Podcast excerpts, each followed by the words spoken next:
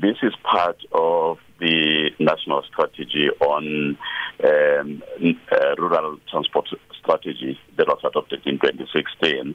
Uh, I think I, I, can refer you to, to that national strategy on page uh, 37 and 38, which uh, talks of the non-motorized transport, especially in rural areas.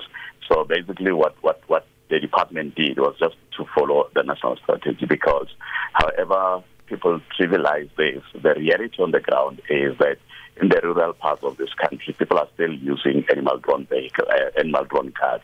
They're still using donkeys. Uh, people still rely on animals. That's the reality on the ground. Uh, of course, people are, are, free to express their opinion, and people are welcome to criticize government and the department in whichever way they wish. However, they must also bring themselves to the level of people who are actually living that life.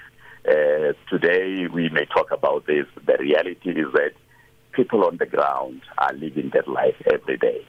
Now, we're asking our listeners this morning if the Donkey Cart Initiative will develop a sustainable rural transport system and what are the alternatives to those areas, the rural areas that do not have adequate roads and transport systems. So, why was the des- decision then taken to decide on the donkey carts?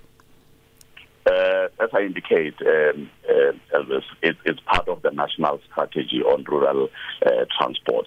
Uh, the department did not decide to buy these cars. They were following the national strategy. Mm-hmm. And the people in those areas, people in rural areas, as well still in donkeys. What we did as the department is just to assist them with purchasing of this of these donkey cars. Mm. We there were ten bidders for this project.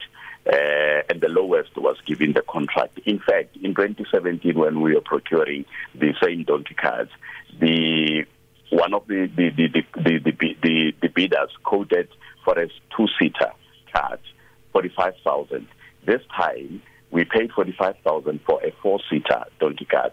They were manufactured locally by um, uh, uh, local people who had hired local people. So the project, in a way, created jobs.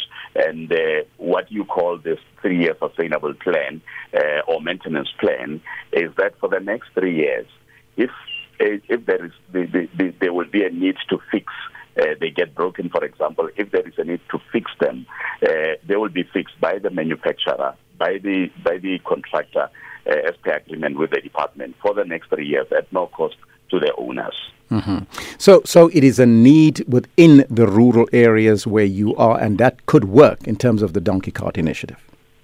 Yes, because those people are already having donkeys. They already have the carts.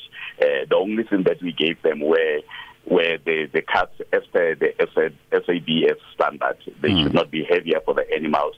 They should be user friendly, and that's what the department did.